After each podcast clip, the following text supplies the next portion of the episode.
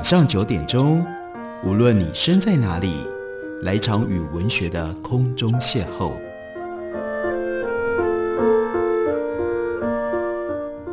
杨照谈书，邀您一同遨游文学世界，认识古今中外的经典之作。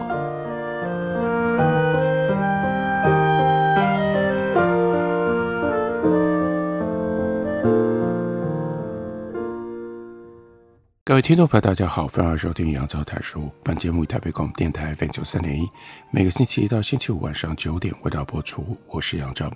在今天的节目当中，要为大家介绍的，这是郑清茂教授。他把他过去关于中国和日本文学，尤其是这两个文学系统彼此之间透过作者和作品的互动关系，经过了一番整理之后的这些文章收集在一起，而有了联经出版公司的中日文学之间。郑清茂教授出生于1933年，他是来自于台湾嘉义农家，后来进入到了台大中文系，从学于台金农、屈万里、洪延秋、毛子水、董作宾、董同和、孔德成等这第一代战后渡海来台的名将。在他求学的时候，台大中文系有所谓103正的说法，那就是林文月、郑清茂、郑景全这4个人都是优秀的台籍精英。他在大学的时候就因为精通日语，所以在台大中文系的系长介绍之下，为胡适翻译日本方面的佛教论文。在大学的暑假期间，也翻译吉川幸次郎、元杂剧研究等书，曾经以桑树神话的论文获得台大中文系的硕士学位，也曾经在台大教授日本文学、历史等相关的课程。后来因美国普林斯顿大学 Frederick Mote 毛富里教授的邀请，他就成为普林大学东亚所的第1届学生。他的博士论文研究的是永井和风。我们就知道，永井和风对他来说最关键的一件事情，是可以彰显东亚中日两国的文化传统。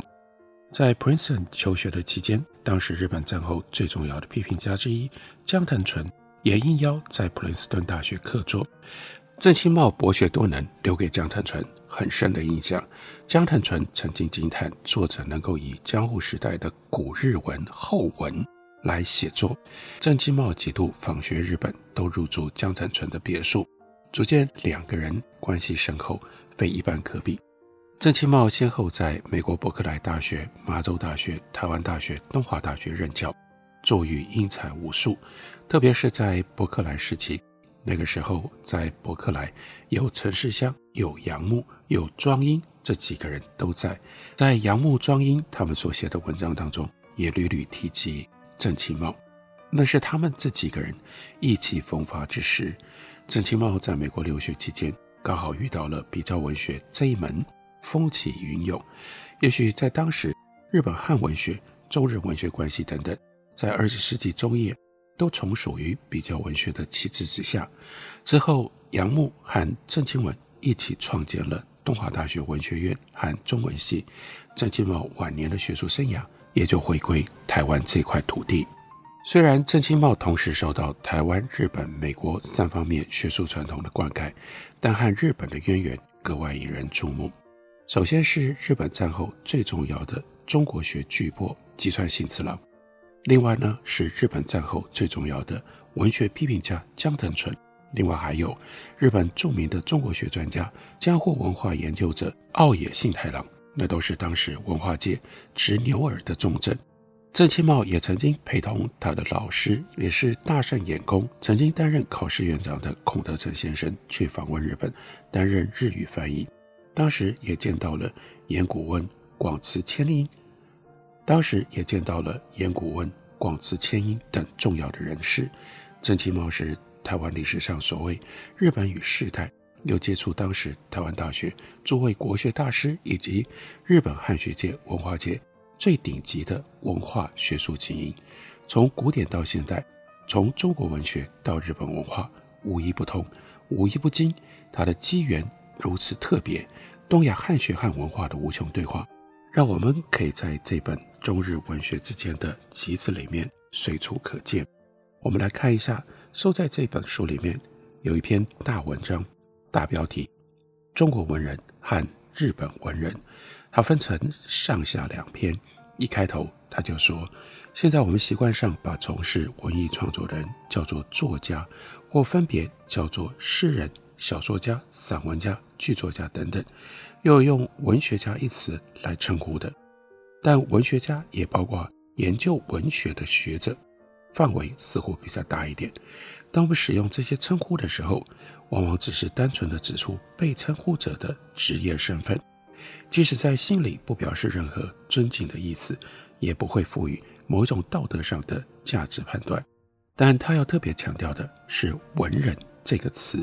在一般人的观念里，一提到文人就联想到文人无信，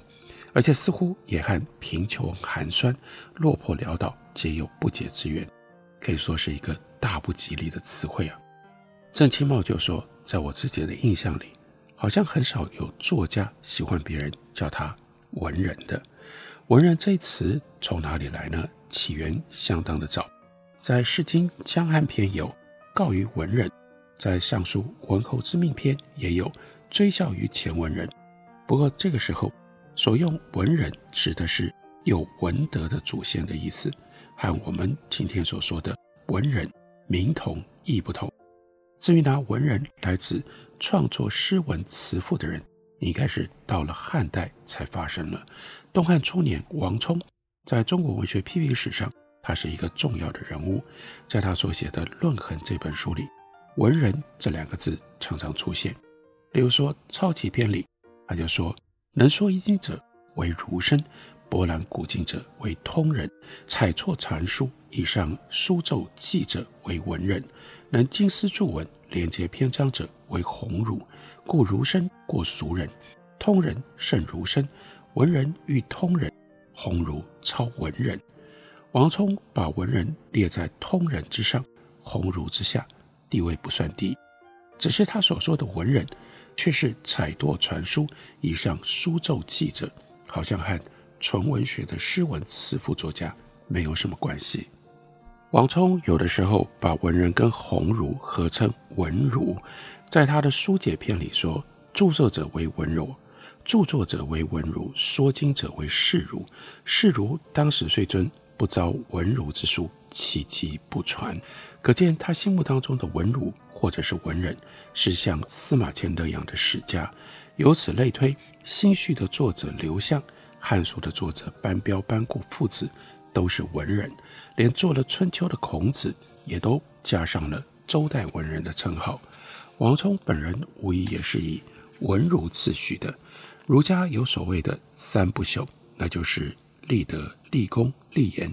但是一个人在生前不管有多么辉煌的德业功劳或者是言论，正如王充所说的，如果不遭文儒之书，其迹不传，势必在年寿尽后烟消云散，与生同朽。可见朽与不朽的裁夺之权操在文人手上，这是文人值得自豪的地方。文人的任务既然如此重要，所以所做的文章要上实不上华。所以在《论衡》一文篇当中就特别强调，文人也必须是道德家，否则就无法定善恶之时而发生劝善惩恶的效果了。在中国历史上，文人地位的崇高应该没有超过汉代的。不过我们要注意的是，《论衡》当中所说的文人，这是王充一己之见。虽然可以看出当时部分文人的理想典型，但是呢，并不能够概括当时所有文人的普遍情况。事实上，从《论衡》极力反对华丽夸饰的词赋可以看到，这一派的文人是比较流行的。文人无信这四个字不知点出何处，不过早在汉代，一般儒者已经对于词赋作家的言行时有指责，即如杨雄晚年对他自己早年的所谓雕虫小技也表示后悔，而对于司马相如的做法更多批评。到了东汉末年，清议盛行，很重视人物的平藻风采，那些无补于事的文人无疑的就变成了被批评的对象。蔡邕一生为人做碑文无数，顾炎武觉得他一定赚了不少的钱。不过蔡邕曾经说他自己唯悲悯多矣，皆有禅德，唯过悟道无愧色而已。自己写这些悲悯赚钱，都觉得有愧于心，难怪别人要加以批评了。郑信茂在他的中国文人与日本文人的文章当中，借着他的博学，用这种方式开头告诉我们中国文人到底是如何来的，依照时间的先后，接着漫步于古今文坛，看文人的处事态度和思想。这是一篇既充实而且呢又非常好看关于文人讨论的文章。我们休息一会儿，等我回来继续聊。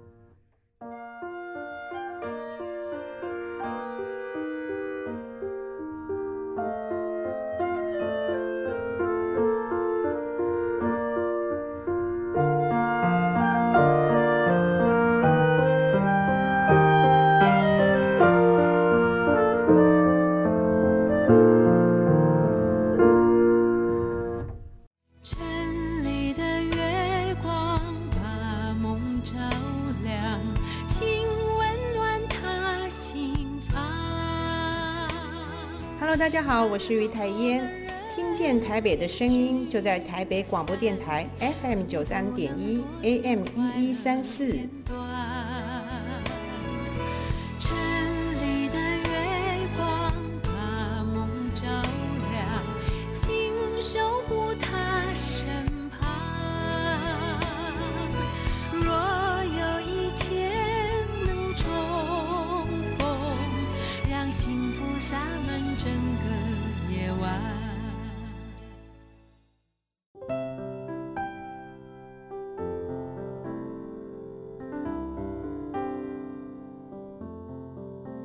听见台北的声音，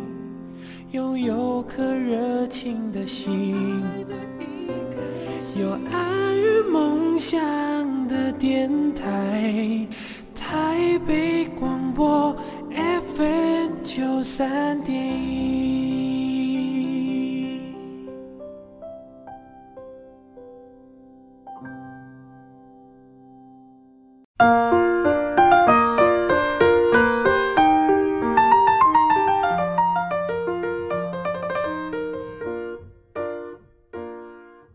感谢您继续收听《杨照谈书》，本节目以台北广播电台 FM93.1 每个星期一到星期五晚上9点为大家播出到9点半。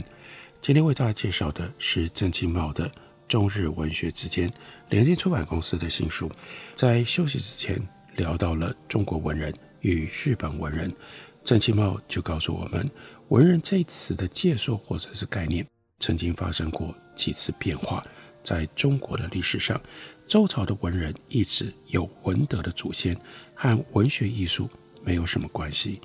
战国末年到两汉，虽然有宋玉、司马相如等唯美派词赋作家的出现，但是王充心目当中的理想文人比较接近历史家，可以说是上承先秦长记事史官，下启文史部分家的思想。杜甫由于擅长时事而嗜好诗史，这就是中国文学观注重历史成分的表现。魏晋时代开始以文人称呼文章的作家，只是当时所谓的文章包括一切的文体，除了纯文学的诗赋以外，有奏议、书论、名类等等，可见文人的范围相当的广。这种用法经过了南北朝一直到唐代的初年都没有什么改变。这一点我们从文心雕龙的篇目、文选的分类，还有陆机文赋乃至于至于的文章流别集的内容可以看得出来。不过在另外一方面，由于五言诗的成立，特别是宫体诗的流行，又由于骈文的发达，文人逐渐有意指的是纯文学作家的这种倾向。隋末王通、中说所评的文士大部分都是诗人，就是这种倾向的旁证。而从后汉末年以来，因为文学作品通常倾向于淫靡浮书，文人生活走向颓废狂诞，于是批评或者是指责文人的言论开始大量出现。连被傅玄等人指责过的魏文帝曹丕也曾经说，观古今文人类不互戏行，显然以名节自立。曹丕自己至少是一个业余文人，他这句话表面上好像承认文人无信，骨子里却隐约含有替文人辩护的用意。到后面，梁简文帝、萧纲雅好文章事，喜做宫体宴时，他就曾经告诫他的儿子当阳公大行说：“立身之道与文章异，立身先须谨重，文章且须放荡。”他就干脆将文学和道德加以区别了。两汉以及魏晋南北朝的文人生活，除了陶渊明等少数的例外之外，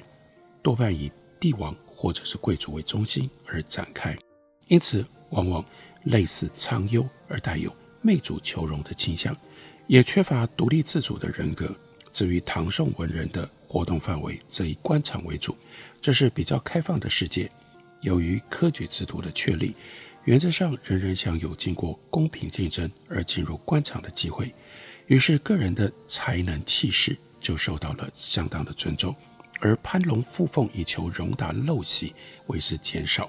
因为科举注重诗文的能力，所以呢，一旦通过考试跻身官场，事实上也就等于进入了文坛。在中国文学史上，文人跟政治活动的关系大概以唐宋时期是最为密切了。结果文人除了文才之外，更需具备政治能力，起码也得具备政治理想。杜甫生前之所以享受不到应得的崇敬，害他科场失利而不能够取得相当的政治地位，当然是有关系的。在他身后，特别是到了宋朝，终于得到了极高的评价，最主要原因还是因为杜甫忧国忧民的政治理想。唐宋诗文作家排斥清艳空疏，而留意国计民生，或者是倡导文以载道，可以说是这种时代风气所使然。不过并不是没有例外，尤其是在初唐和晚唐诗人到五代两宋词人，依然免不了放荡不羁的表现。这派文人重文采而不重气势，就成了道学家所轻视或者是攻击的对象。不过他们的文学思想和处世的态度为后世所继承，而产生了所谓典型的文人。中国的典型文人萌芽于南宋末年，成熟于元代，普遍于明代，遗留于满清，而绝迹于民国。这是郑清茂非常重要的一个论断。他说，这时期的典型文人以无官无禄的平民为主，由于自动的或者是被动的疏远政治，文人的活动中心由官场而落入更广泛的民间。大势所趋，即使涉足官场的文人，也大都保持着平民的意识，而和民间文人为伍，互相往来。因为和实际的政治无缘，所以对国计民生往往就采取了不闻不问的态度。又因为文学至上的思想已经成立了，文人为了追求生命在文学当中，在生活上常有脱离常识的起脚或者是颓废的作风，甚至有公然和道德习惯以及政府对抗的行为。所以这是一个中国文人的普遍状况。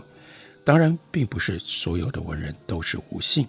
无信的也不只是限于文人，只是在以前的社会上，文人比较受人注意，很像现在的演艺人员一样，他们的一举一动往往就变成了谈话的资料。何况他们有一支笔，动不动就大写特写，将自己的想法发出，自己的感情，更可能发牢骚、写感慨，还有艳文、隐秘等等，有意无意也替自己做了宣传。所以无信、潦倒、穷愁、狂放等等词汇就都堆到了文人头上了。那对照来看日本的文人呢，郑清茂也从头开始整理。他说，日本的文学史虽然不及中国的悠久，但早在西元8世纪的奈良时代，大概相当于中国的盛唐，就先后出现了纯文学的汉诗集、怀风藻，还有和歌集、万叶集，所以算来日本文学史也有1200多年的历史了，比较其他的许多国家仍然是源远流长。这两部总集的出现，不是一朝一夕的事情，是长久的岁月累积起来的结果。所以事实上，日本文学的起源还要更早于这个。怀风藻和万叶集的成立，的确是日本文学史上空前的大事。日本文学之所以能够离开口诵文学的原始阶段，而在短短的数百年之间，创造了高度的记录文学，中国文化的影响具有决定性作用。有意思的是，日本文学史的开步走竟被以外国文字创作的汉诗集抢了第一步，而借用汉字记录本国语言和歌集落在后面。这个起头似乎就注定了日本文学的命运。从此以后，一直到明治时代初年为止，1000多年之间，汉文和日文一直分庭抗礼，单独或者是共同产生了无数的文学作品。虽然由于时代的风尚或者是个人的嗜好，汉文和日文互有盛衰荣枯，但始终保持着并驾齐驱的现象。大致说来，日文的系统有和歌、小说、日记、随笔、戏剧、俳句等等；汉文的系统则有汉诗、史书、词、诗画、日记、经典论著等，其他也有不少使用变体汉文或者叫做汉文脉日文的作品。真气猫说，在我的印象当中，日本的文学语言应该是世界上花样最多、变化最厉害的一种。日本语法本身的演变已经够复杂了，再加上汉文排山倒海般的影响作用，更难怪要日新月异，一代有一代不同的面貌了。这种百灵果双语的文学传统并不是日本独特的产物，像韩国就和日本情况一样，先使用汉文，然后呢又和他们自己的谚文并行不悖。西洋在文艺复兴之前，许多国家使用拉丁文写作也很相似，不过各国文字产生了之后，拉丁文就从第一线退休下去了。现在世界上还有不少两国语或多国语的国家，在文学创作上单一民族使用2种语言，而且超过1000年以上，却只有日本吧。韩国谚文创于15世纪初期，李朝世宗时代，历史很浅，也没产生过什么伟大的作品。直到现在废止汉文之后，谚文才真正变成了成熟的文学语言。因此，高度水准的谚文文学恐怕还在等一些时候才能够出现。反之，日本文学也一直保持着汉文，但是在另外一方面，早在平安时代初期，也就是西元8、9世纪之交，就已经放弃了不方便的万叶假名，创造了简单的标音文字平假名和片假名。日本既然有了适合于记录本国语言的文字，所以和文文学为之一日千里，形成了平安时代文风极盛的局面。日本最伟大的长篇小说《源氏物语》，那就是平安时代晚期的产物。这部长达50卷的小说，经由 Arthur Waley 发表杰出的英译本之后，在西洋各国颇受推崇，已经被公认是世界性的巨作。这就是我们看到郑清猫他为我们铺垫的日本文人出现的背景。大家要了解日本文人在这样的一个独特的环境当中，会产生和中国文人哪一些相似或者是相异的性格。欢迎大家可以来看一下这篇非常精彩的郑清文的文章，标题就是《中国文人与日本文人》，收录在联经出版公司的这本《中日文学之间：郑清猫论著集》里，推荐给大家。感谢您的收听，我们明天同一时间再会。